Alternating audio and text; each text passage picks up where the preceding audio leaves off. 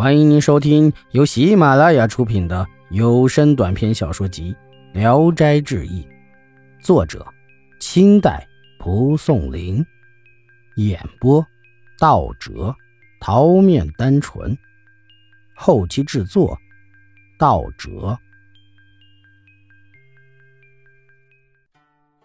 说完，就裁纸写了一封信，交给了老女仆，她便拿走了。半夜才回来，说：“幸好没有误了你的大事。我刚到达真后宫门的时候，门卫把我当成妖怪，要用绳子捆我，我就拿出你的书信。他们说把书信送了进去。过了不一会儿，把我招呼进去，夫人也抽抽噎噎的，自己说是不能再来相会。”说完，就裁纸给你写回信。我说，郎君已经瘦得疲惫不堪了，不是一两个字能够治好的。夫人沉思了长时间，才放下笔说：“请你先回去转告刘郎，我该马上给他送去一位佳人做妻子。”临走的时候，又嘱咐说。我刚才说的话是刘郎的百年大计，只要不泄露，就能白头偕老。刘仲堪很高兴，就在家里等着。第二天，果然有一个老太太领着一个少女来到母亲的住所，容貌很漂亮，是一位绝代的佳人。自我介绍说：“我姓陈，少女是我亲生姑娘，名叫思香。”愿意给你儿子做媳妇儿，母亲很喜爱这个少女，就和老太太商量聘礼。老太太不要聘礼，坐等他们举行了婚礼才告别走了。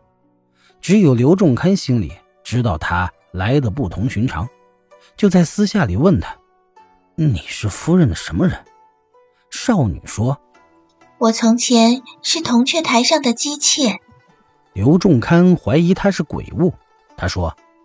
不是，我和夫人都名列仙籍，偶然犯了罪，受到惩罚，才降到人间。夫人已经恢复从前的仙位，我还没有服满惩罚的期限，叫我暂时前来服侍你。将来回去还是留下，都决定于夫人，所以能够长期在枕席上侍奉你。一天，有个瞎眼的老太太牵着一条黄狗到他家来讨饭吃。打着竹板，唱着通俗的民间小调。少女出去看看，还没站稳，黄狗就挣断了绳子，跑过来咬她。她吓得抹身往回跑，黄狗一口就咬断了她的罗带。刘仲堪赶紧操起那棒子打狗，黄狗仍然怒气冲冲的，又咬断了一幅罗裙。顷刻之间，撕的是一团乱麻，嚼吧嚼吧的吞了下去。夏老太太抓着他后脖子上的长毛，拴上脖套，给牵走了。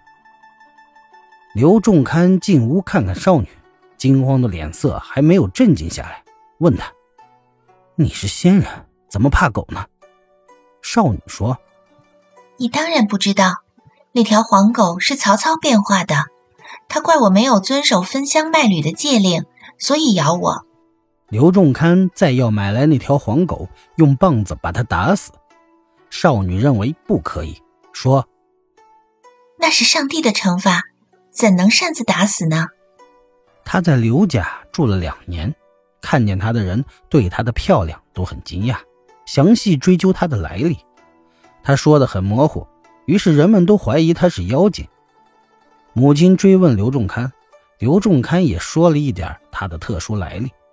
母亲命令儿子和他断绝关系，刘仲堪不听，母亲就偷偷找来一个驱妖捉怪的术士，在院子里做法。术士刚刚画地为坛，少女就凄惨地说，说完就点着一只火把扔到台阶底下去了。瞬息之间，浓烟遮蔽了房舍，对面不见人。忽然霹雳大作，震耳欲聋。过了一会儿，浓烟消散了。看见术士七窍流血，死在地下。进屋一看，少女已经无影无踪了。招呼老女仆询问女郎的去向，老女仆也不知哪里去了。刘仲堪这才告诉母亲，这老女仆原来是个狐狸精。易史是说，甄氏起初是袁绍的儿媳，最后是曹操的儿媳，死后又专注于刘真。先人不应该是这个样子。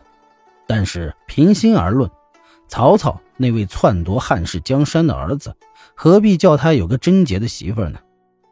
黄狗看见从前的姬妾，应该彻底醒悟：分香卖履是傻人办的傻事儿，还能顽固的心怀妒忌吗？唉，奸雄没有闲空哀叹自己，只有后人哀叹了。本集演播到此结束，谢谢大家的收听，喜欢请点赞、评论、订阅一下。